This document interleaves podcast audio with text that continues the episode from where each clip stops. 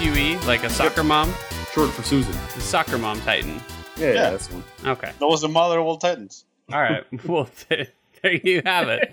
Uh, all right. Well, uh, that is a great way to start out this podcast. Welcome everybody to the Enemy Slam podcast, episode number 123. Your number one source for who the Titans were. Uh, we got them all. We got Gaia, we got Sue, and what was the other one? Kronos. Kronos, Atlas. Is Atlas the Yeah, yeah, Titan? Otis. Oh, Otis. Yeah, Otis, the janitor Titan. George. George, uh, the Professor Titan. All right. Uh, I'm, your, Tyler, the Millennium I'm, I'm your usual host, Jared. I'm joined today by Mr. Lucio Lorenzino. Hello. We have Mr. Michael Mahoney, Hey, everybody at home, how are you doing? Mr. J. Joseph Jr., Don't forget Emily, and who's also a Titan. oh, Emily, the Titan. I remember her. She had uh, she had great taste in fashion. That was her. She was like, the one in the second God of War. That was her Titan ability. I remember fighting her. Yeah. You uh, you defeat her by by r- ripping her blouse. Uh, okay, all right. No, you defeat her by wearing the same blouse as her. Better. okay, that's pretty good. I, I kind of want to see that in a, in a God of War game now. Kronos, you bitch. Do you think you can pull off this skirt? Uh, Doug is not with us tonight. I think I assume he's coming back from Las Vegas. I, I don't. I thought he was gambling his life away. I yeah. I mean, last time last time I saw a photo of him, he looked like he was about to commit a serious crime in Las Vegas. Yeah. Well, that, that's what happens when you're piece of the Russian mob, man. So uh, things got pretty rough there. Uh, we got a pretty light week this week. Uh, not a lot of new stuff is out. Not a lot of uh, big news happening. It's been pretty tame, pretty gentle. Uh, why don't we start with uh, one of the big reveals that we got this week, which is the direction that Call of Duty is going to be headed. Uh, and that, he headed to space. that direction is up, up into Space. space. And I, to the atmosphere. A I direction that Jared said was not happening ever. I thought it was an April Fool's joke. I really. this uh, is ground control to Major Ramirez. Oh yeah, they did use Major Tom in there, didn't they? Do everything, Ramirez. It was. Um, I I'm I'm obviously surprised by this. Um, I posted. I think I posted on Reddit and said this is an April Fool's joke. You guys are so stupid, and it's real. So I guess what do I know? Um, What do you know? Stupid I- one now. I know that Ghosts was ill received, but I didn't think Infinity Ward would just forget about it entirely. They didn't because this is exactly the same as Ghost. Well- and they missed. They've entirely missed the point of setting a game in the future and having spaceships and having power armor by making them act, act exactly like ground infantry and making the spaceships act behave exactly like jet planes. Like like it looks like they did Zero Ward. It looks like it is the sequel to Ghost, only everything was reskinned, so now it looks like it's the future. Yeah, So but they're still going to be rich. I didn't see Riley anywhere. My uh, question is, how many point. people can I romance?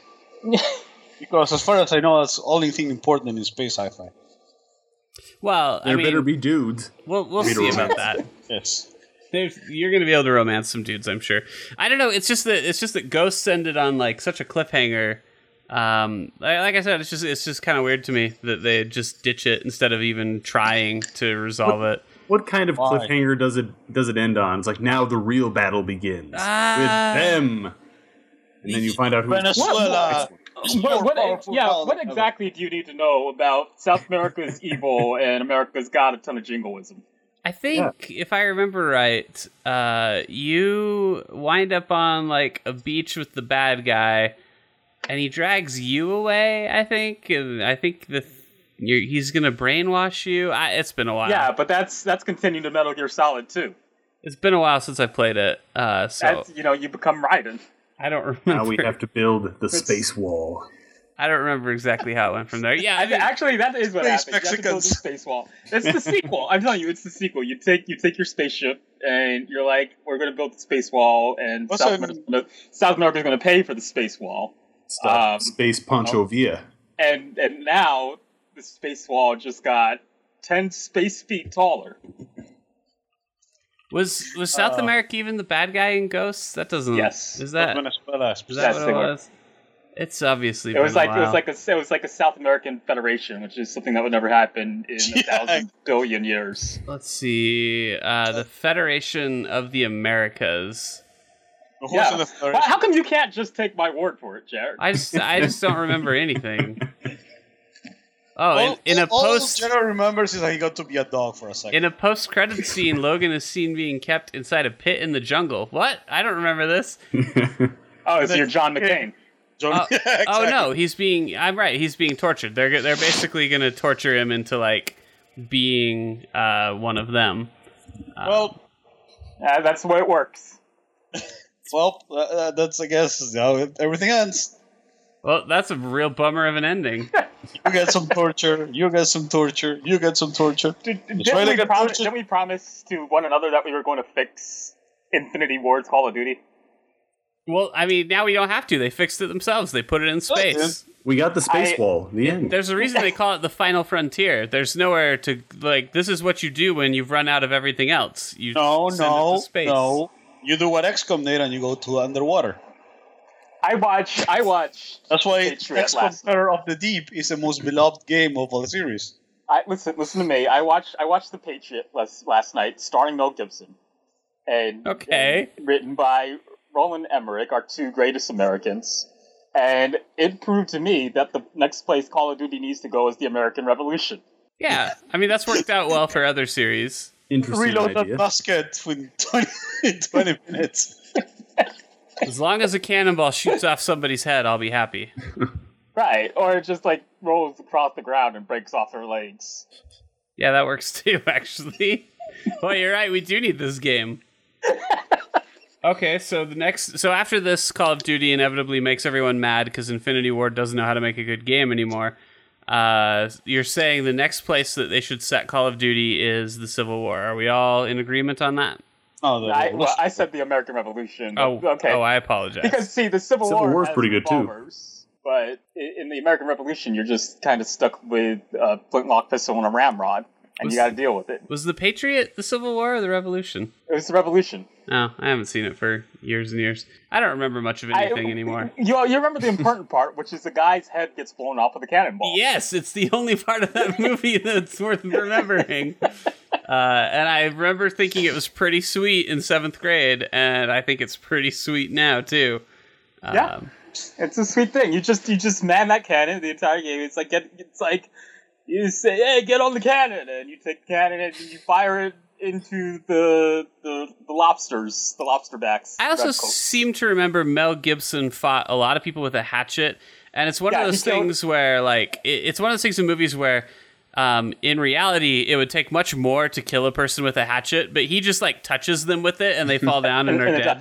So this is what happens. It's it's him and his his two sons, and his sons are like little boys, right? They're like twelve and eight or whatever.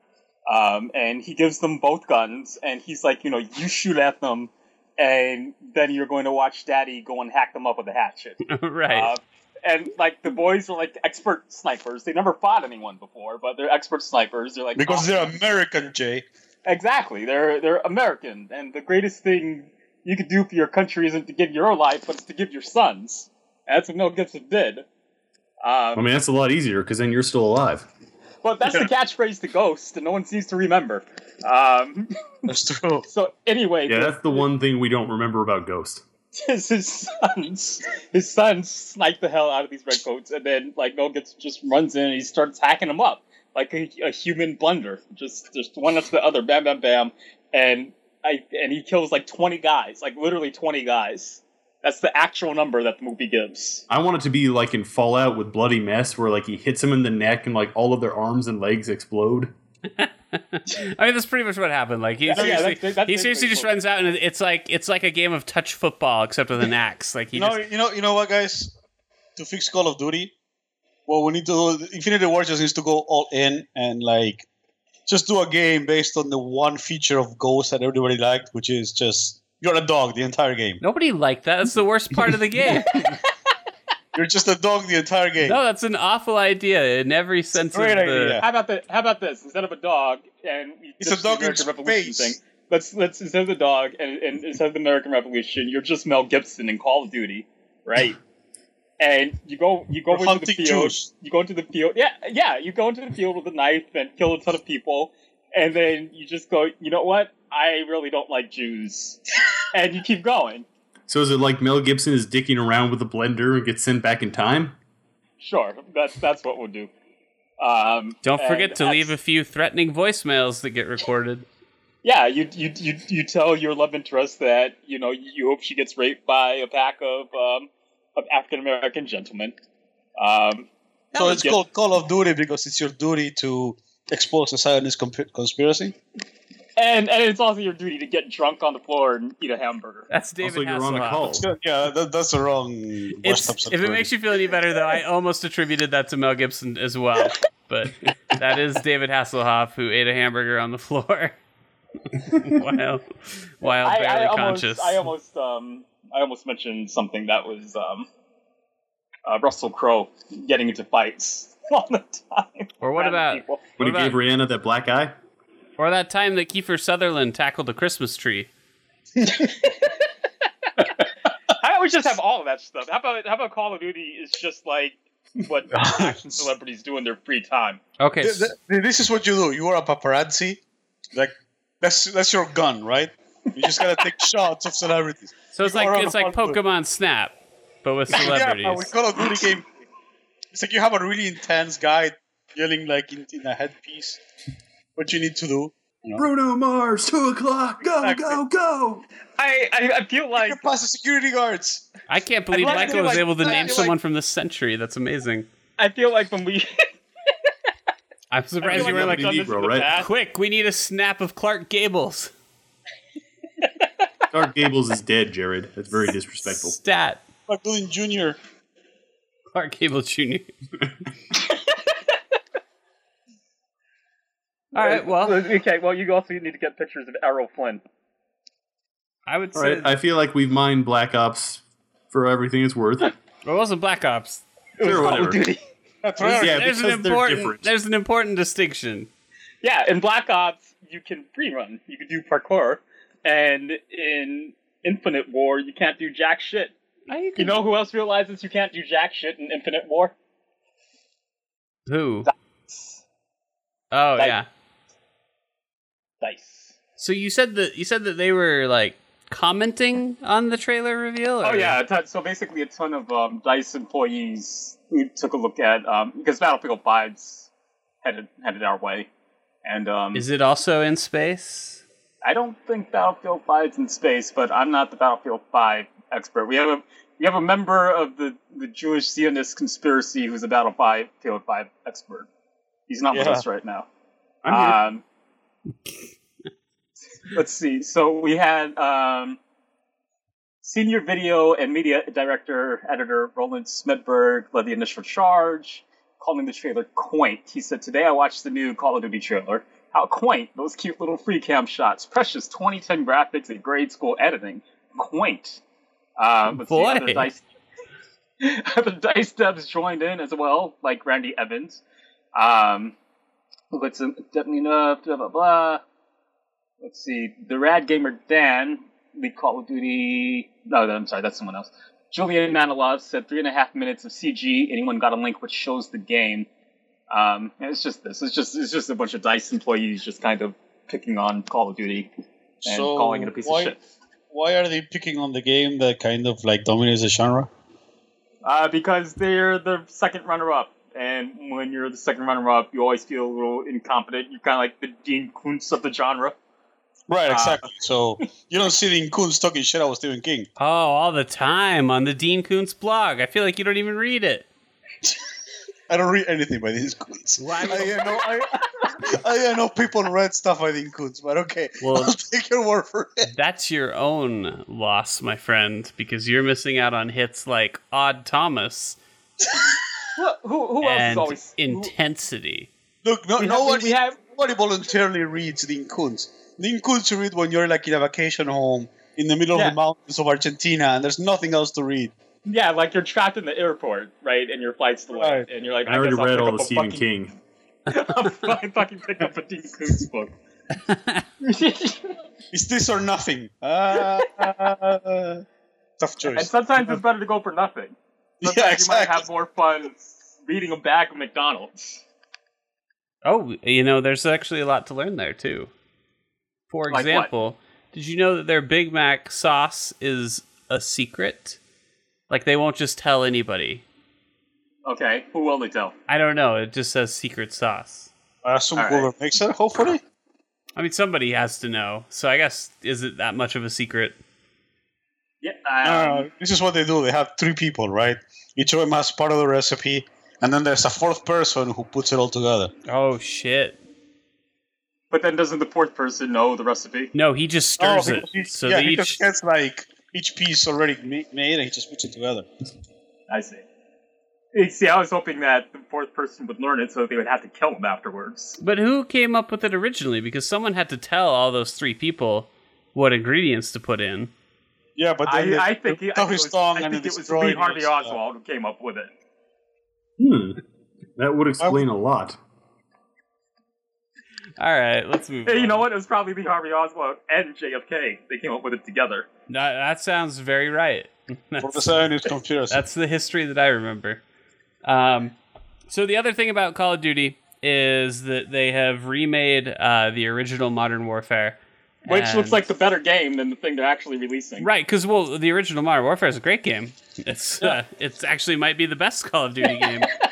Uh, so that's an unfortunate bundle that they're going to put together. And- Right. that- Well, it's kind of like it's kind of like um, back in the day when everyone was crazy about uh, Metal Gear Solid 2, right? You bought Zone of Enders to get the Metal Gear Mm-hmm. Solid 2 demo.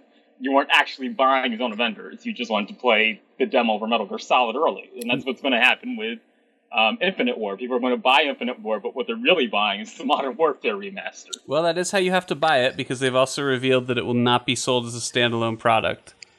So Because everyone knows no one's going to buy Infinity Ward shitty games. I think I think to some degree that probably is a little bit of the strategy is people remember ghosts, they remember bad things. They have to kind of convince them that they can do it right again. They can't. Uh, they they might. I don't know. You no, never they know. won't. You never know. But uh, is that it's this year, right? Yeah, it's this year. So uh, Of course, it's this year. it's right around the corner. Who are they? Ubisoft? They're not going to skip a year. So we'll find out sooner rather than later.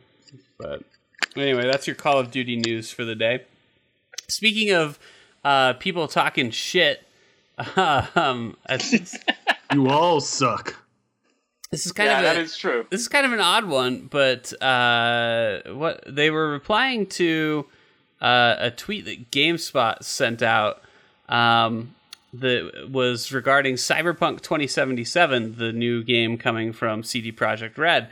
And uh, they just posted a picture of a woman uh, who, you know, she's uh, she's dressed in a It's the same fucking picture we've been seeing for three years. scantily fashioned, uh, and they said Cyberpunk 2077 is more ambitious than Witcher on every single front. That's a quote from their article. And uh, the Chinese Room, uh, the developer behind uh, what Dear Esther and uh, A everybody's machine for pigs. a machine for pigs. Everybody's gone to the rapture. Uh, they replied and uh, said, "But just as sexist, if that image is anything to go by."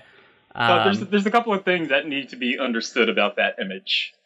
Um, so you know, Cyberpunk 2077 is an, is an adaptation of uh, an original you know tabletop RPG, right?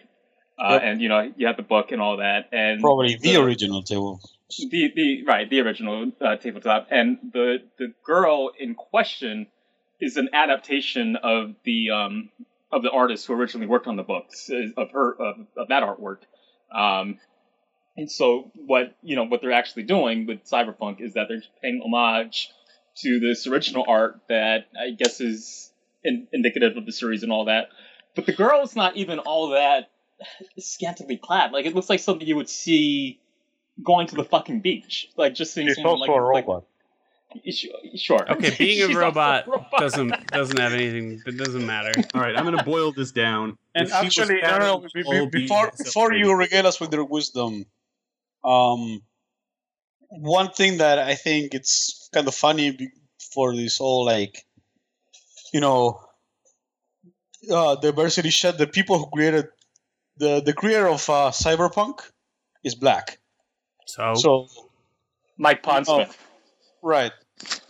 So you know, while they're going there talking shit about inclusion, everything, you know, it's a minority. Well, and, and, So- and, and- and so So wait, wait, wait, wait, wait, He wait. can't So be sexist, Jared. That's what- what, he's getting at. what you postulate is that black people can't be sexist? Yes. Oh, okay, good. I wasn't clear on that. I knew about the no swimming, uh, but I didn't know about the no sexism too. I think I think the story here is that they have um, have used their company uh, Twitter in a relatively unprofessional capacity because it's just not what your uh, your business's Twitter account should be doing. Uh, nobody really Now that I find offensive. nobody cares But- what the Chinese room thinks about anything. Uh, really. Maybe they should make a good And game, and then maybe and- I will listen to what they say. right, and I, and that's that's that's an it's kind of um. It's, that's kind of loosely what I'm what I'm getting at. It, it feels like it, it always feels like there's this thing that happens when um I I guess the founder picks on a shark. It's like the founder's picking on the shark for attention, but that seems like it's not a very good idea. It's not going to end well for you. Um, I, I yeah, but I, I think what, I said. I mean, Chin- Chinese rooms always always always struck me as having this air of kind of pretension to them. Like if you've ever played their games, um, uh, like Machine for Pigs, it's always rubbed me the wrong way because I played that, and I was really willing to to to be scared and be wowed, and they really went for the most kind of typical cliche um, plot line ever, uh, but it celebrated it like this was like this idea of brilliance, where the a machine for pigs was society. Oh, I never saw that coming. Um, Oh no! This, this is the game where the main character is named eye. Osmond Mandus. um, but yeah, the machine for pigs is, is, is society, and um, I, don't know. It, it's just always struck me like that that they had this level of pretension, and um, um, yeah, I.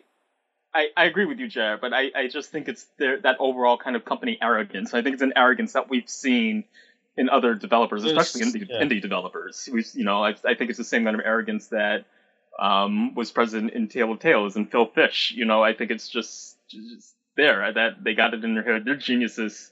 They get to talk down everyone else, and it just kind of makes them look like assholes. Yeah, like Jonathan Blow made Braid, which was an okay game. Like suddenly he's like, "Oh, I'm the master storyteller." the girl was actually an atomic bomb. Ha! It blew your mind. and Here's this the is kind of the same thing. If if the Ori and the Blind Forest people wanted to give me stock advice, I'm not saying I would take it, but I would at least listen to them because they can make a good game. Politely, but they have. politely listen to them. This is the thing. They have no. There's no reason for them to be doing that. If they want to do that, there are other outlets that they can do that as individuals. Like with the dice thing, at least it's these people on personal accounts being like, Right. "Oh, you guys suck shit." But if if Nintendo came out and they're like PlayStation, more like Gay Station on their Twitter, you would Damn. you would find that off-putting, or maybe the coolest thing that ever happened. But um, the the point Yeah, is that uh, the point is that these these smaller studios and sometimes indies they speak on behalf of their company when perhaps they should not. And I know it's hard when you have your company's account that has 12,000 followers and yours only has 8 and two of them are relatives. Um, you know, I understand that it's difficult to avoid that temptation, but uh, I promise you that if you if you just shut the fuck up, everything will be better. Well, it's even like I think another good example is like um, Gearbox because you, you definitely have mem- members of um, of Gearbox or people that have worked on Gearbox games that have said things about other other practices in the industry or other people in the industries, but it was always from their personal account. So you kind of just see that person as an asshole. You don't see Gearbox as as an asshole. You're like, okay, Gearbox is pretty okay, but that specific person is an asshole. That, now you're associating the entire company with that assholery. Um, and yeah, that's So, anyway, not a good look. the moral of the story is uh, it- Chinese room sucks, and their games suck. sure. We'll just go with that. Can we tweet that out from the Enemy Slime business account? No. You're like you can say it on the Enemy Slime podcast episode What if number one three twenty. followers see it? Yeah, the I, it, it, it's something that, and it, it it it applies in the same way there, where, um, you know, I have forty uh, Twitter followers, I think. And if I had something really important to say, I still wouldn't say it through our Twitter account uh, because I know that most of what I think isn't important and that nothing matters and we're all going to die someday. Even if it meant reaching that 41st person. See, he, and he might be the one. He might have been the key to it all who reads it and is like, I want to give you all my money. Uh, but it just it doesn't matter. Invest a million dollars in Jared ideas. It does. So, so, so can I talk about something I'm actually happy about okay, what are you happy for, about? for change? Warhammer Dawn of War 3. You saw the trailer. I saw the trailer. How do you feel? You feel good? I feel good. I mean, I, I've already talked about on the podcast how I, I really love the series and went out my way to try and find it right in a time before Steam. And how they And they made it look like it was never going to happen. they made it look like it was never going to happen. And in fact, they did something really mean.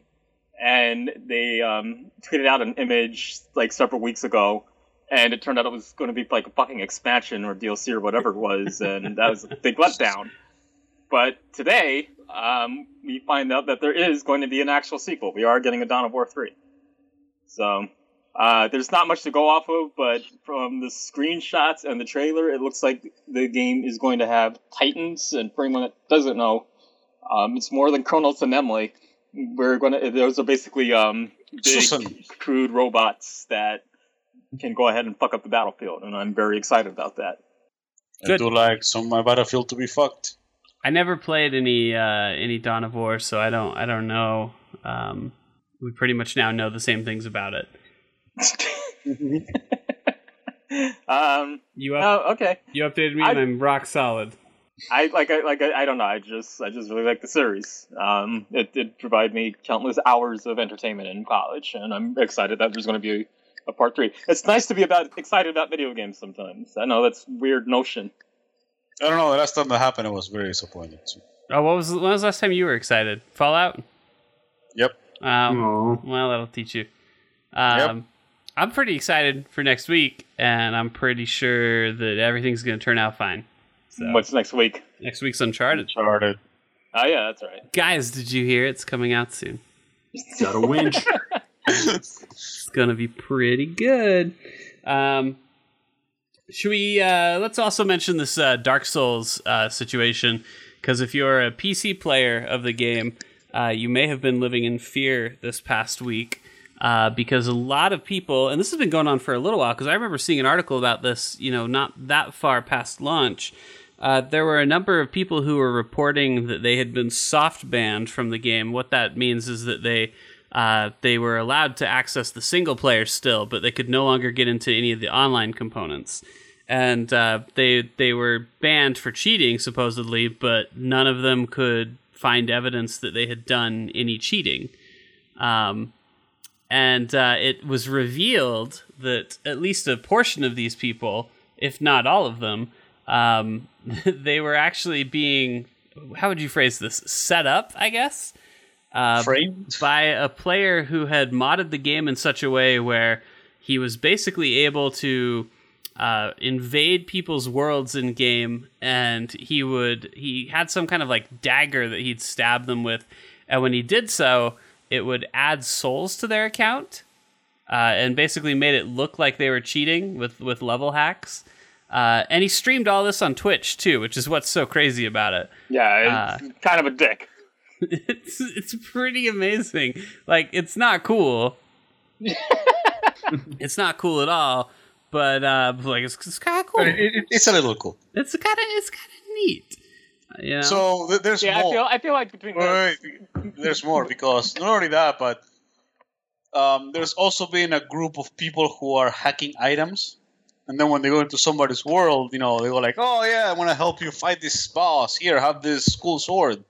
Uh, and the, since the the um, sword is hacked, then the game thinks that you hacked it, and it suspends you too.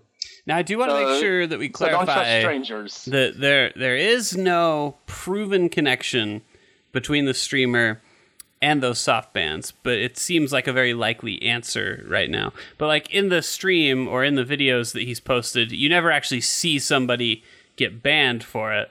Um, you just see him stab them and supposedly change their their uh, Right. game But, code. but the, this one that I'm describing, that's not that one. It's a, it's a different one. right, right. Uh, and um, I mean, this has been going on for a while with stuff, right? I remember when um, Dark Souls came out for PC, Mhm. that people were complaining about, you know, the game getting hacked and you know the multiplayer being basically fucked. Uh, I don't know if they ever fixed it. I don't know. I don't know why it's broke it a. I don't know why it's a series that's so like beloved on PC because uh, it never seems to go very well. Dark, Dark Souls is awful on the PC, and I need to say something players. very important right- right now, right this second. I had to say that that I got flack from my friends for getting Dark Souls three and the Division on PlayStation four. So and uh, you know, thus separating myself from from my friends on PC.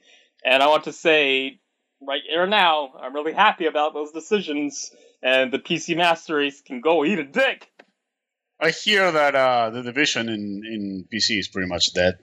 It it's uh, it has a lot of problems with cheaters right now, from what I hear. but- Which is which is a problem hackers. that uh, I, I mean that's not to say e- everybody's always quick to rush to, to remind us that you know consoles uh, have people cheating too, but not it's not, Not as this easy. Well, the, the Not to this level. division, the division is particularly bad because what they did is they put all of the um, the files on the client side, so Mhm. it's really easy to um, to hack. And then apparently they don't really check too much to make sure the files the file integrity matches, which means that they can't even tell if you're cheating. So that's you know that's So- fun. so so the division is is so bad that right now on PC, uh, the people that use paid hacking programs are making active complaints about the people who use free hacking programs in the division. That's the climate in PC right now. Um, it's just it's just becoming how you play the game. Yeah, pretty much. It's like baseball. yeah, it's basically it's basically uh, you know when t when when player complains he paid sixty dollars for his his painkillers, so the other one only had to pay thirty from JoJo. Um, yeah, Uh, I- JoJo. I, I, I, yeah, JoJo, uh, across the street from the, the baseball stadium. He hangs out there. The fuck are you guys talking? picture. What's happening now? I don't know. This went on a lot further than I thought it was going to. I don't know if he's talking about Apparently like some Jay knows a guy. shit. Yeah. He knows the guy. He's been doing some cheating and whatnot. I know, I know a guy named JoJo who can hook you up in the division. whatever you want. if you look at uh, if you go on Steam Spy and look at the game, uh, it is. I mean, I, I guess this is probably just normal anyway for a game as it leaves release, but it's definitely trending downward. Uh, like like just not as many people are playing it. Um, you can see that in almost every graph, actually. Uh, yeah, It doesn't help that it's not a very good game. I thought it was good. I thought, well, it was okay. Um, it's got it's got issues. It's like it's it's it's got issues. I don't know. I, I I'm going to talk shit about it. Doug's not here to stop me. Um, No, the the, I- the division, but but oh, Dark the Souls. Division- But you Well, can no, you can no, talk we shit like on the- Dark we, Souls we both too. Like we both like the division. Can we talk shit on Doug? I mean, once you got to um to like level thirty, it's just all dark zone all the time. And I don't really. Yeah, that. but see, see that that's the problem with every every online game ever. It's like once you get to the end game, it really just you know it's like oh well, I guess that's over with. It's you know nothing kind of happened, and uh, now I'm here. Or then the um, incursion sucks. So I I Yeah. had that uh, I kind of had that moment in. Um, oh wait, never mind. We promised we wouldn't talk about it, so we won't talk about And it. In what? Don't. I almost said it, but I didn't say it. Just fucking say it. No. Now I want to know what it is, and I can't figure it Hideo out. Kojima. I, I it was no, it was uh, it was Rust. Nice workaround, Lucio. Oh, and Russ. Okay. It was Rust. I, I we we the server that we played on, we pretty much raided everyone, and now there's no one left to raid. And now you feel empty inside. And I wept for there were no more worlds to conquer. Does this mean you can go back to your family? I mean, I played I played like six hours of Dark Souls, so He, he doesn't know how to lay on the outside anymore. like I finally I finally played some Dark Souls, so things are going okay. Um, Well, I mean, I think I think the, the, the first two areas of Dark Souls are really amazing. Um, well, that's Eh. disappointing to hear because I'm not. Uh, and then I think it starts to get to be a, a, a little bit of a, a phoned in after that. It feels uh, kind of lazy. Um, you know, it's it's like like I, I think I don't know how you felt about it, but I thought the the high wall of Lothric, which is like the first official area. I'm not talking about the fucking graveyard. Yeah, yeah. And um and the one after it, Undead Settlement. Undead like Settlement, I thought yeah. those were some really some really fine level design work. You know. Um, yeah, I would agree with that assessment. I think they're uh, really cleverly put together.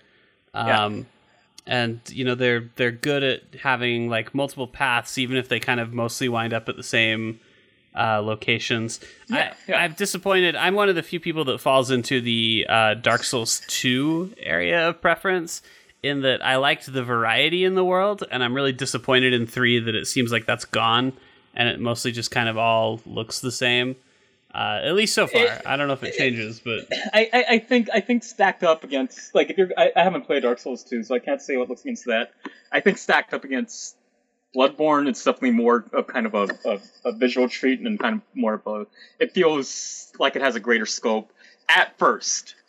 Um, after the first couple of areas, it really starts to grade a bit. It really it really feels phoned in. It feels like they didn't put a lot of thought into designing some of the areas.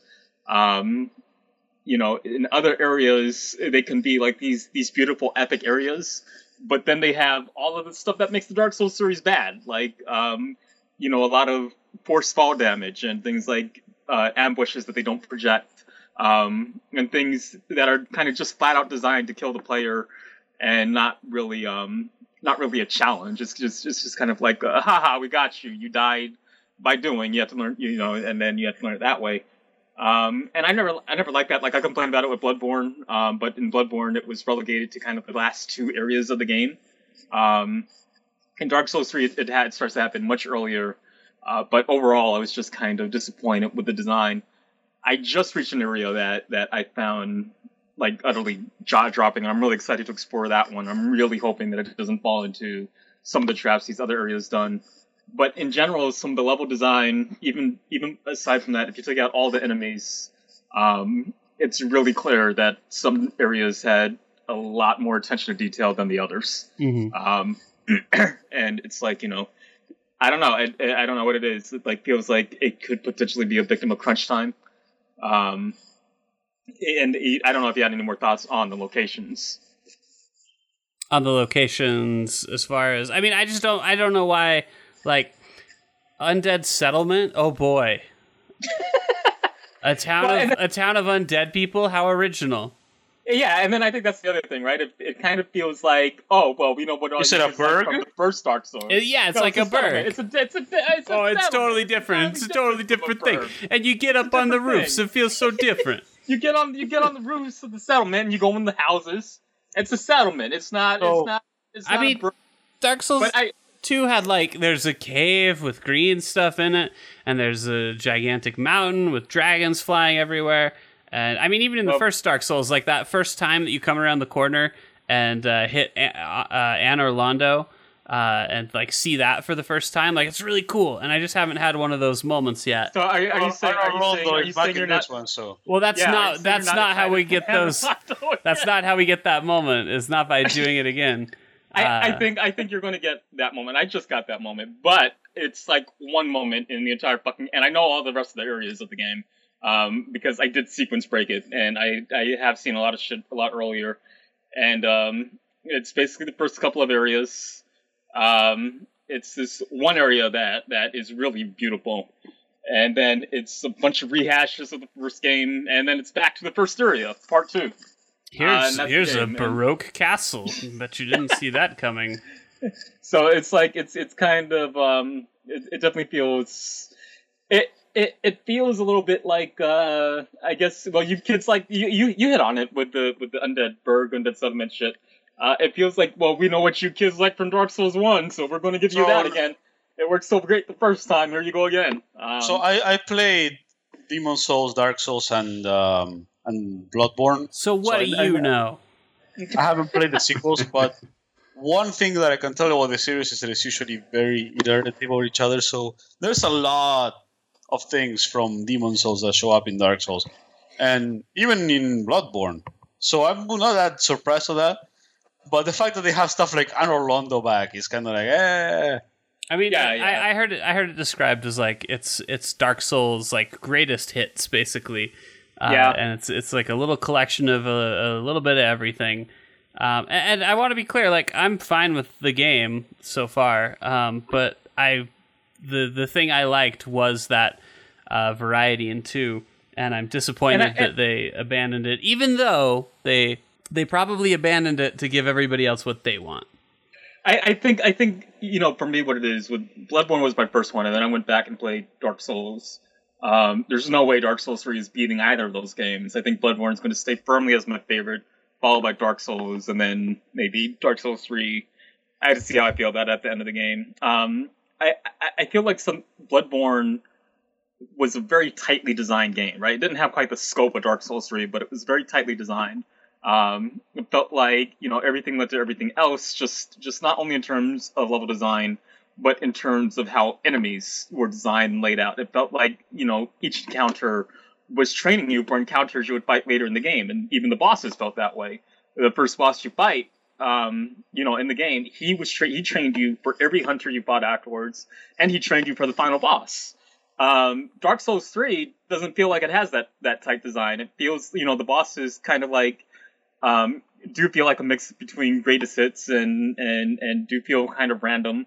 I I feel like in Dark Souls 3, I'll hit like a really really tough boss, and then the next several after it will be really fucking easy. In fact, the only bosses to trip me up so far are the tutorial boss and um, you know a boss that you meet, I guess, in the fourth area, fourth or fifth area. Um, and every boss aside from that feels like ridiculously easy, and it feels like it, it, it sticks to some typical video game tropes as to how bosses should be designed. Um, so it feels more like you're fighting a boss in a Nintendo game or fighting a boss in a Platinum game. You don't really feel like you're fighting a boss in a Dark Souls game. Um, and in fact, some bosses punish you for using the tactics that you learned earlier in the game, which feels completely counter to how um, games like Dark Souls 1 and Bloodborne operated. Like in, in, in those games, you would fight a boss, they would train you for the next one. Um, and that's that's great design.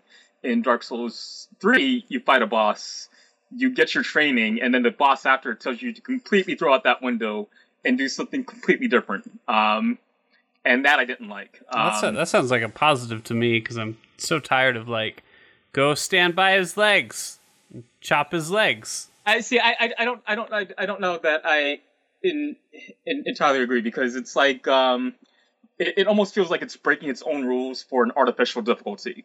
Like, oh, I know what works here, so I'm going to do that, and oh, it doesn't work. Uh, now I have to figure out something completely different that the game didn't train me for at all. Like, Um, you know why? You know why a, Ebrietas uh, daughter of the Cosmos was was so hard?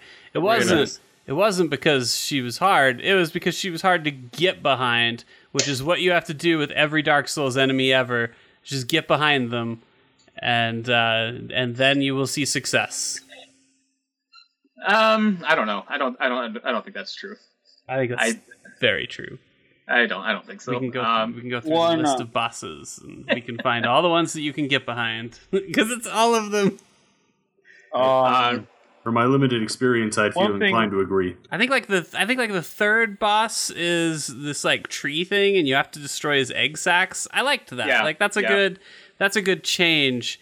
Uh, even though I didn't find destroying the sacs to be particularly intuitive, um, I I appreciated that like oh this one has weak points. Like I was hitting him and it didn't seem to be doing anything, and uh, that's a that's just like a weird thing in general uh, for for Dark Souls bosses typically. Yeah, but I, I don't think I don't think being weird and being different makes it good. I I I don't I don't feel like that's really good game design because it just it feels like um you're having the the player behave in completely random ways that that just doesn't um you know doesn't feel like it, there was any kind of real planning involved and I think that tree boss was one of the better bosses, but there's a there's one boss that you fight a little bit afterwards, which is the boss.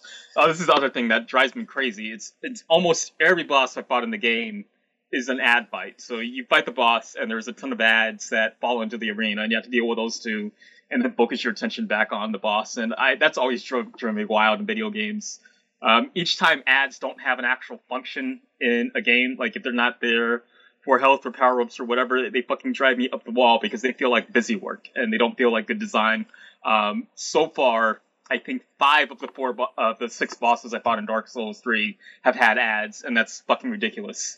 Um, but there is one boss that is is straight up all ads. Uh, you kind of do what you're trying to do, and that's you know if you see a huge group of ads, you separate them out, you fight them, you kill them, and you work your way to where you're supposed to be. If you do that in this boss fight, it completely punishes you for it, and you're going to die quickly. You know, there is even a moment where if you attempt to do the fight that way, the boss will one shot you. Um, and that to me, I'm like, okay, so I have to to abandon the shit that Dark Souls One and a Bloodborne, Dark Souls Three taught me. You know, Dark Souls Three teaches it to you in Undead, Undead Settlement. It teaches you separate these mobs. I had to abandon that training. I had to like dive in like a madman and just start wailing away at these things and killing these things. And to me, that doesn't feel like it, it took any kind of thought. It just felt like it, it was like, oh, hey, he, we're going to play a trick on the player. Haha, wasn't that funny? You died. Um, and I don't appreciate that. I don't think it's good design. Makes me laugh Uh, every time.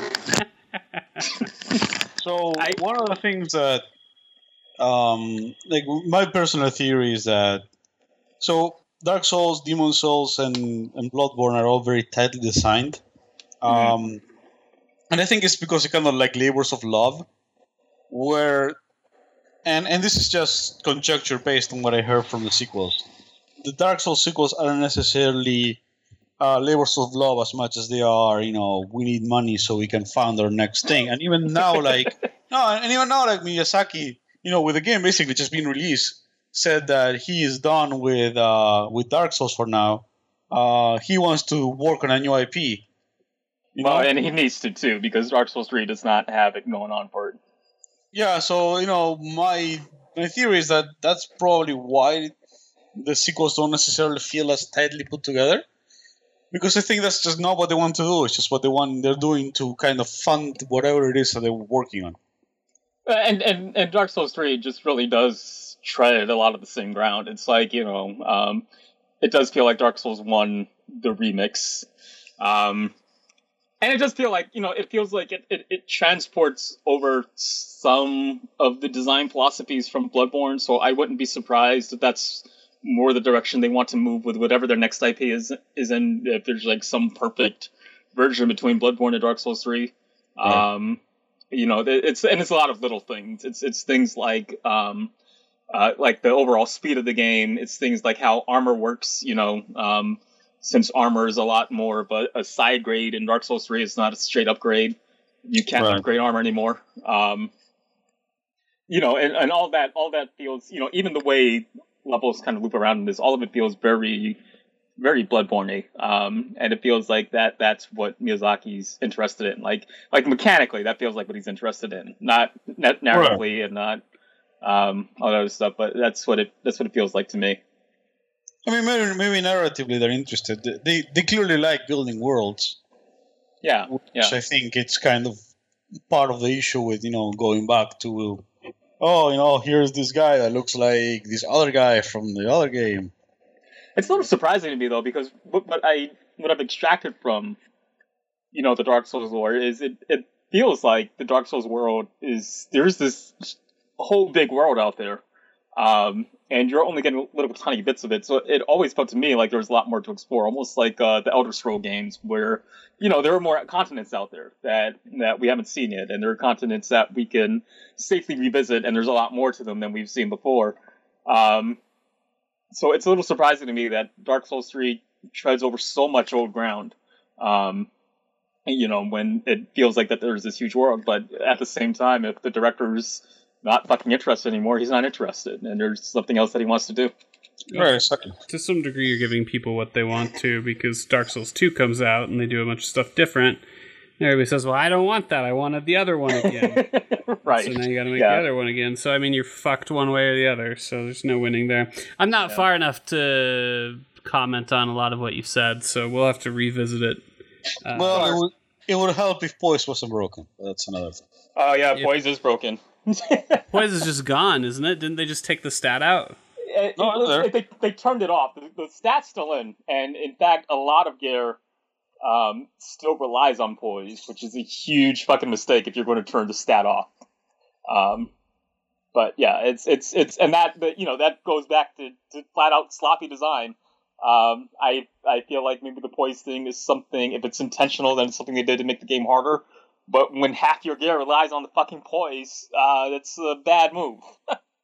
um, you know, when when you have when you have like a ton of weapons and a ton of armor that relies on poise, it's uh. But yeah, the stat's still in. It's just that the stat is turned off. I wonder if they It's just- found. I wonder if they found some kind of like exploit or something that can be done with it.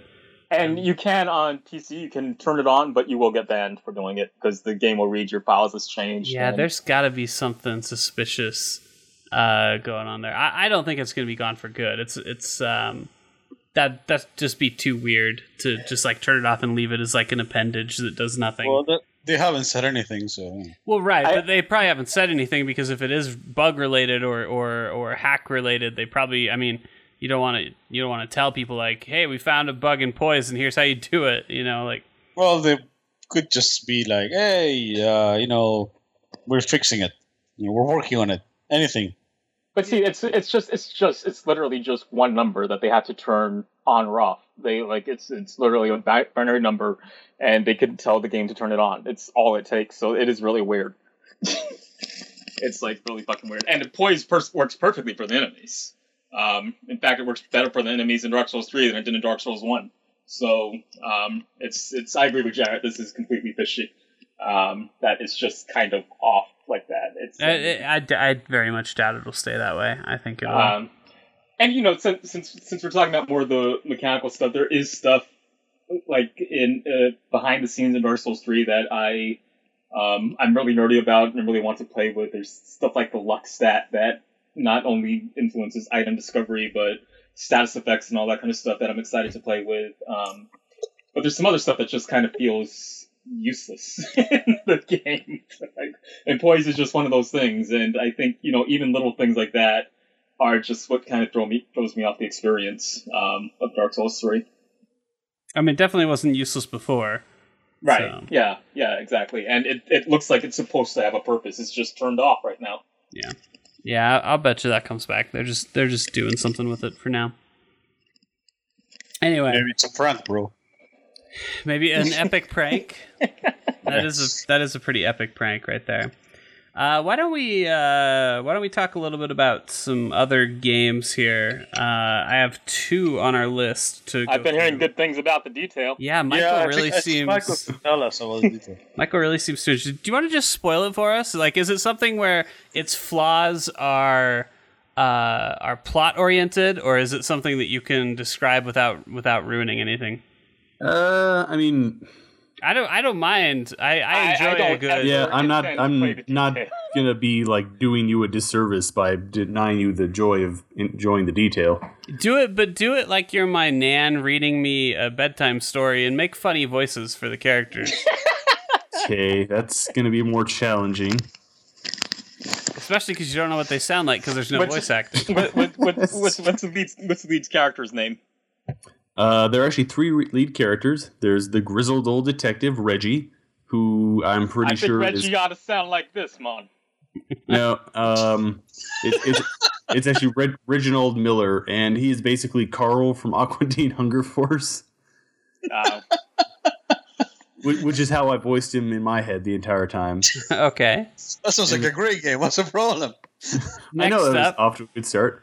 Uh, next is Joe Miller, the ex gangbanger who's gone straight to uh, take care of his family, who's turned back into an informant. okay. what? What? My name is Joe Miller. All right. Very good. He's past the crumpets and tea. It's a good shot. Um, and then last you have uh, the lady cop. You- Hey, Ezio. can you can you not lady even and you can't even dignify her with a name? I don't remember. Oh my Kate. god. It's Yeah, Kate. I, I, I, I told you it's it's it's Machiavelli. It's it's me, Ezio. I'm the lady cop. Okay, she's an Italian guy. It works. Well, everything they say about Michael's true. Carry on. I'm, an, I'm a master of voice work. Yeah, that's the one. All right. Um. So I gotta say, like, I played the first two episodes of this, and I was ready to give it like a soft three. Like, it's got some problems. Like I said, the art is just so fucking ugly. It's so bad for a game that's trying to be like a graphic novel.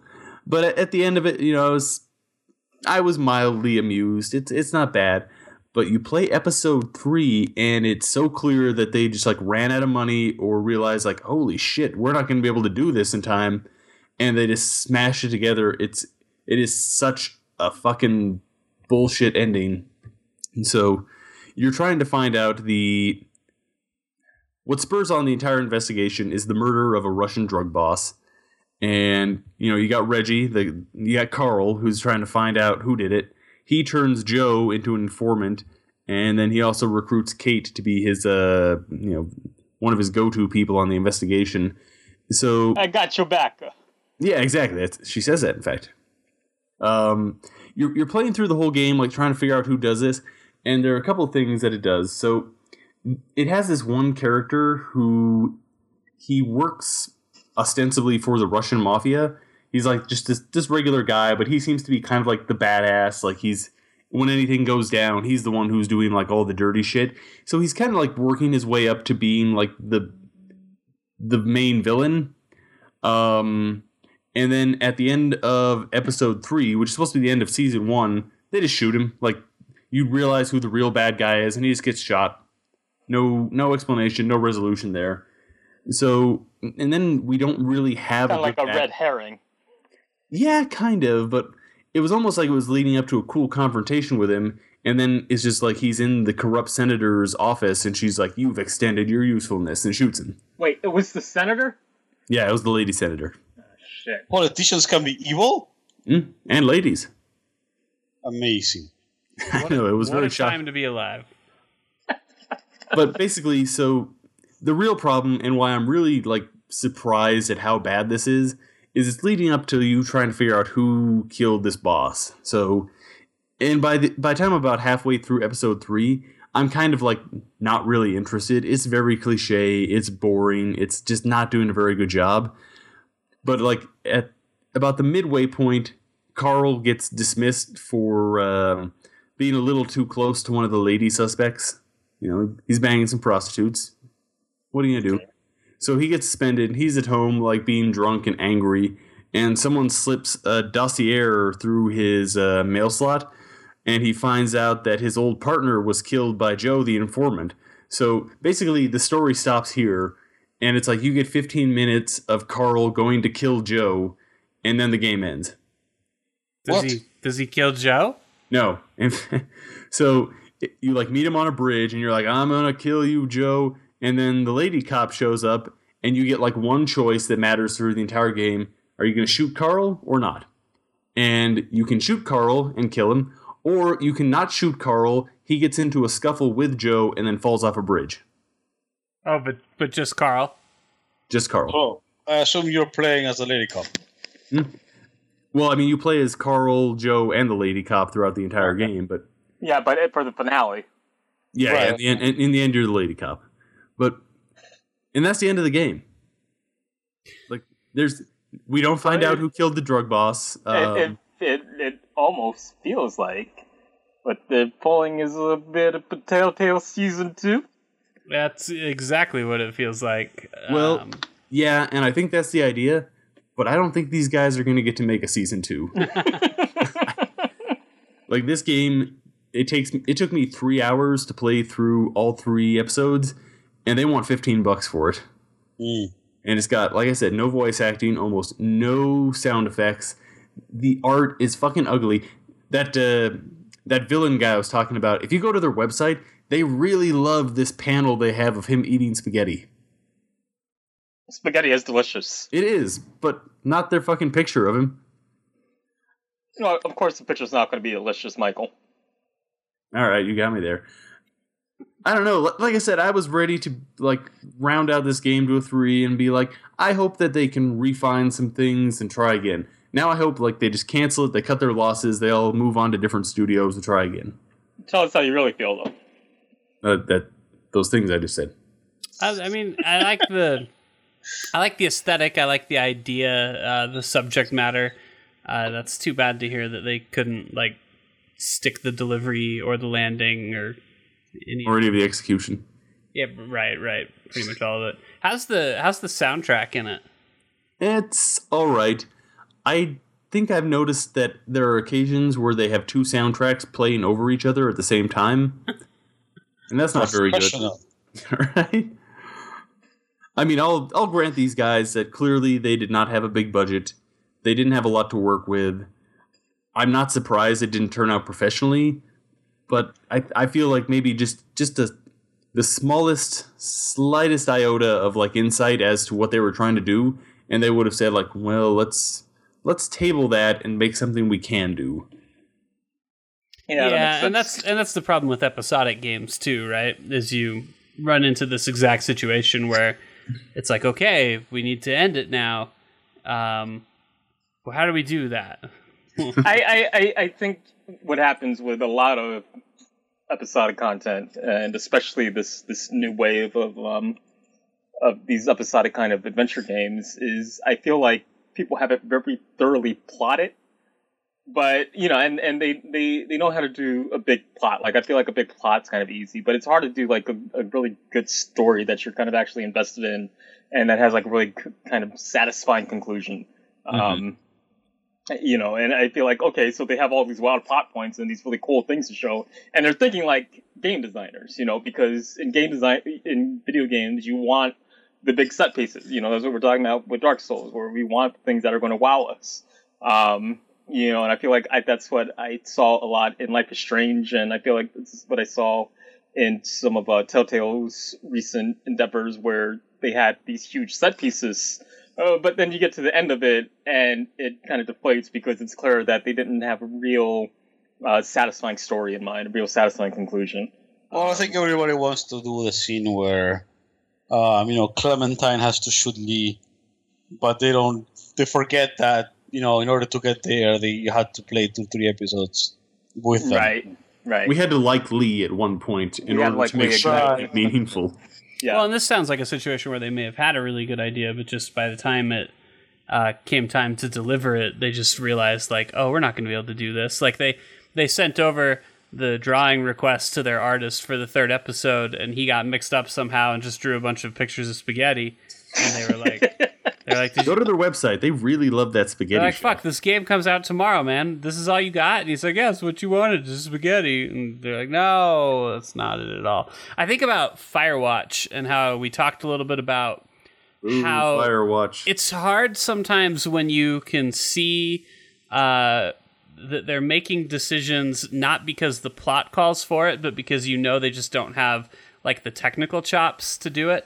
Like like Firewatch never lets you meet uh, Delilah, and I have a feeling that it's not because they thought that that was a bad idea, but because nobody on the team knew how to render a face. Well, it's and it's kind of like I, I think we all have our worst stories of this because I think um, Life is Strange is always going to be my go-to for it, and it's where you have this really cool episode um, where Max actually travels back in time, um, you know, and is and changes the entire future, and then in the following episode, uh, the mechanic comes up only one more time, and you never get to use it again, and it's not something that you can like do. So it feels like they have this idea that you would be able to go back and change timelines and all this kind of shit, but it's it's something that just ended up being completely on rails. And it's like, yeah, we have this cool idea, but there's no way that we can technically do it. Like you're not playing Chrono Trigger, you're playing Life is Strange. Mm-hmm. So you're saying that they basically are Peter Molyneux. Yeah, I mean, like Peter Molyneux's that example, right? He's he's that person who's like, "Hey, I got a great idea," and they're like, "Well, Peter, we can't. Computers can't do that." And he's like, "Oh, well, then I don't have a great idea after all." oh no! you know with, with the detail i'm not even really sure they had a great idea like i was telling jared i've hard never idea. seen the wire but um, i think they wanted to make the wire and they didn't they did not Right, but but I don't think that they I don't think that they didn't make the wire because for whatever reason, uh, you know, they they just failed at writing it. I think I think they probably just got to a point where it's like, okay, the game's got to be done. And uh, you know, all we all we have is is time to make these assets. And But, but let's be honest, they also probably failed at writing it.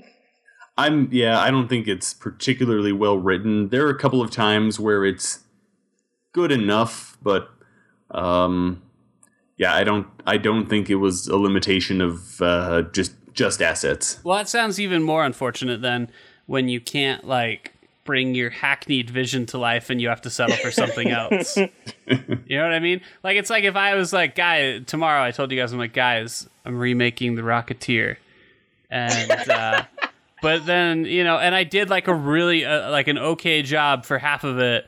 But then at the end, I ran out of money, and it's just uh, it's just like hand drawn cartoon, and it's like okay, well, sorry guys, see. And so like you know, Yeah. it's like that. Yeah, okay, that's it. I just wanted to talk about the Rocketeer. Do you guys remember sure, that? we, ne- we never mentioned the Rocketeer board. The Rocketeer bored the shit out of me. What? Fuck Yep. you! Yes, it did. Unbelievable. The Rocketeer. I Rocketeer. believe it. the Rocketeer is one of the best movies of whatever I- year it came out. I do not agree. Define the 1991. generation. Yeah, Um, it defined a generation. You know, I, I remember absolutely nothing about the Rocketeer. You don't remember Cliff Secord? And No. he I saw the he had a backpack and he fought Nazis and it was really boring. oh man, that's unfortunate that we. It must have been because I don't remember anything. So Well, he had At a least it backpack. memorable. It let him shoot into the sky, and at one point, I think he fought someone on top of a blimp. Yeah, And that, that did happen. if that's not cool enough for you, I don't know what is cool enough for you. I don't know. I mean, was the blimp on fire or? I don't. a- I don't think so. I think it was just a, a regular blimp. was it at least a Goodyear blimp? Oh my god! Why do you guys have to be so fucking picky? This is a Rocketeer. Someone I'm back sure me it's up here. fine, Jared. I, I never liked the Rocketeer. Oh, and of course, Michael never saw the Rocketeer. He probably doesn't even know what a Rocketeer is. I remember the Rocketeers. the the Rockettes. I like the I like I like the Rocket. No. I think he's thinking better. of the Rockettes. The Rockettes were musicians. The Rocketeers was an innovative program to fight the Nazis back in my day. Okay, well, the Rocketeer is someone from that program who flies around and fights. Now, oh my god! Yeah, but in in real life, they all just got burned to death. wow. You know, you know what was a far better movie that came out that year? Far better than the Rocketeer. okay, what? Terminator 2: Judgment Day. Ah, I think they're tied. Uh, excuse you? I think they're No, tied in quality. absolutely not. They are not tied at all. You're wrong. Terminator 2 is a way Your better mom movie. is tied. I mean, next, I look there. There are probably three standout films from 1991. There's Terminator 2: Judgment Day. There's The Silence of the Lambs, and there's The Rocketeer. Oh, and Hook, and that's it. That's the Yeah, four. uh, those are the four uh, movies. I, I guess I would agree with that. That's the end. I, I, Point Point Break was a very masculine movie. Yeah, It's but like that's a, that's a movie you watch to, to be a man. it didn't have enough cliff jumping. But luckily, someone fixed that years later. What about That's true. Cliffhanger? Should we? uh I feel like this won't take more than like ten seconds. Should we talk about Western Press real quick? Whoa, whoa, hold up! I did not know Teenage Mutant Ninja Turtles 2 also came out that year. Oh yeah, Secret of the Ooze. You, there's no way you can't like Secret of the Ooze. What was City the Slickers, My Girl. This was a good year. I don't even remember. Oh yeah, Fievel Goes West was 1991. Harley Davidson and the Marlboro Man. Oh yeah, and uh, and Backdraft. I don't want to, you know, We had to make a gun two and a half. I don't Bill want and Ted's Bogus Journey? Backdraft. Okay, fuck that movie. Oh, Highlander 2, The Quickening, which I did Oh, not yeah. see, but I did use the expression The Quickening through most of college. We we did have New Jack City. Man, Man, 1991 was the what a place. what a kind year. what a good year to humanity, just in general. Boyz n the Hood. That was good for Doug. But really, but really, let's let's give Western Press its ten seconds. Uh, pretty sweet. wait, wait, wait, wait. There's there's video games from 1991: Sonic the Hedgehog, Street Fighter 2, Monkey Island 2. Ah, Wow. those are all pretty good. Yeah. It was definitely a better year for games than it was for movies. Turtles in Time, Final Fantasy 4. God damn, Turtles to in Time too. Turtles in Time was fucking is that year. awesome. Oh, fucking Lemmings, Wow. Battletoads. Why don't we live in 1991? Holy Yeah, what the hell. hell? Can you imagine how great that Christmas would have been? Or how awful because you could only get like two of these things?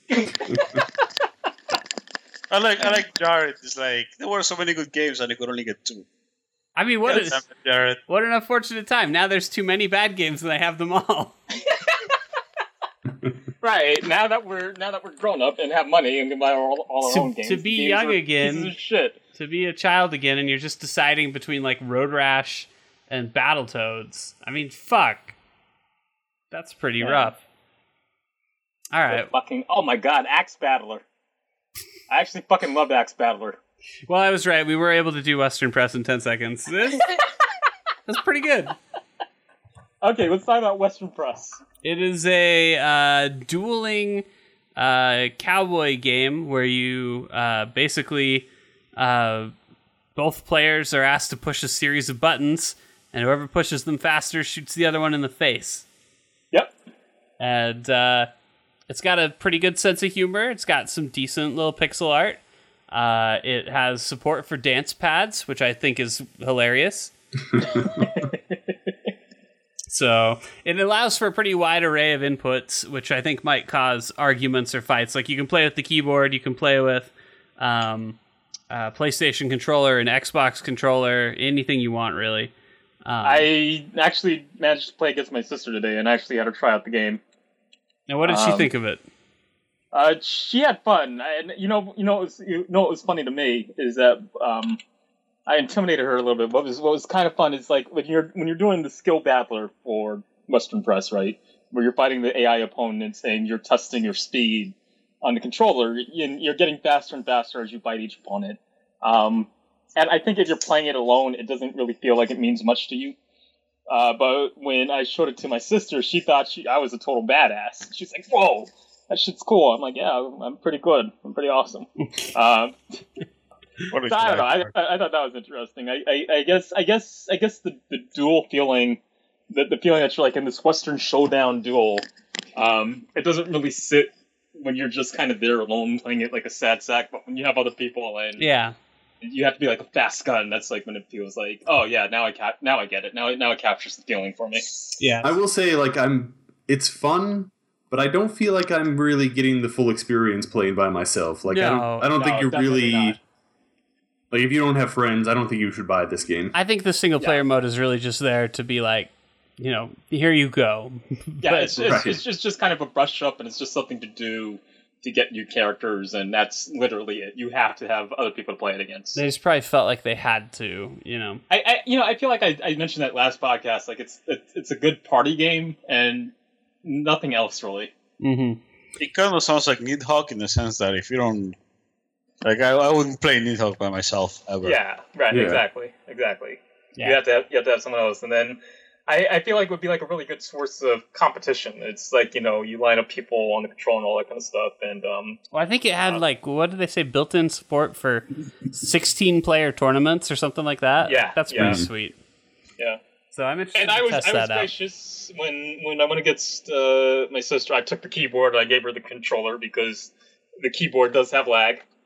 Um, but Really? so they do need to fix that. you mentioned that. I don't know if that I've seen that much lag, but I, I haven't played it with anybody. Um, My issue's mostly just been realizing that I don't know WASD very well.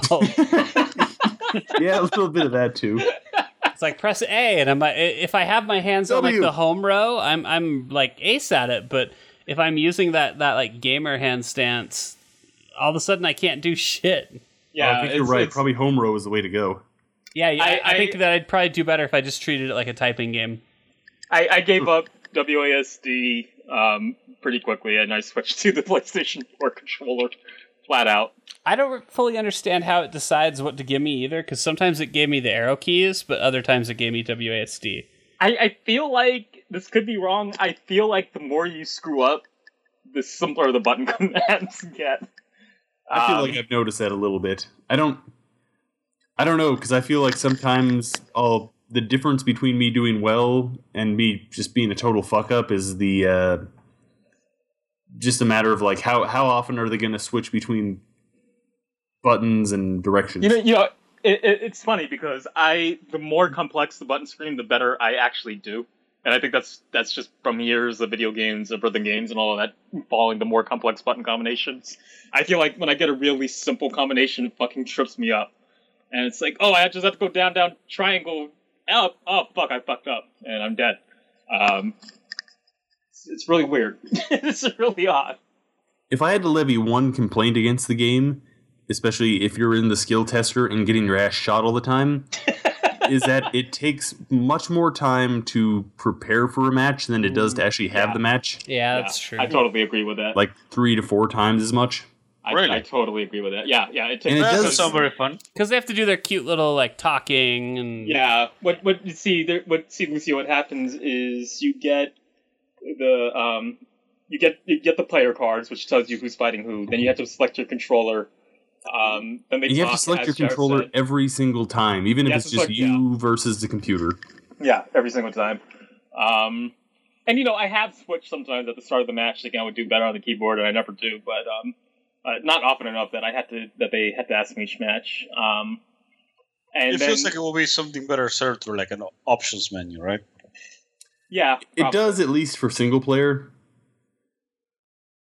Yeah. How far did how far has everyone gotten in the skill tester? not. I'm up to I, I just, I just did like two matches. You got to Sharon, and is that where Yeah. you got stuck? Yeah. I got stuck on that fucking bitch too. Well, now I have to see if I can beat Sharon. You can't. Aaron. Yeah, you can't beat Sharon. Oh, I can't, can I? All right. Well, that's At my least I night. if, so. if, if me and Michael can't beat Sharon, you can't beat Sharon. Oh, I don't know about that. I don't know. Maybe it's like dodgeball. Yeah. Oh, see, Lucio knows. Well, Lucio, Pool isn't a playable character, so you're out of luck. Lucio knows. I'm I'm coming back, buddy, and I'm All right, coming well, back let's, hard. let's, let's reconvene next week and see who beats Sharon. Okay. All right. That's it. That's my life goal now. The problem right. with Sharon is that she has two lives, so even if you get get one off on her, then you still got to do it a second time, and that just doesn't then- happen. And not only that, but she gets faster the second time. Yeah, that seems to be the case. It's What a like, bitch. oh my god. Yeah, she's a bitch. She's a major fucking bitch. All right, Sharon's done for. All right, well, we'll check back on that next week. I think that this is probably a pretty good stopping place. Um, if you enjoyed our podcast today, I would encourage you very much so to go subscribe to us on iTunes. Go check out our website. It's enemyslime.com. Uh, we're also on social media. You can uh, see us at uh, The Enemy Slime on both Facebook and Twitter. So uh, go follow us, go do all that stuff. And uh, I think with that, we're out. Fuck you, Sharon. Sharon.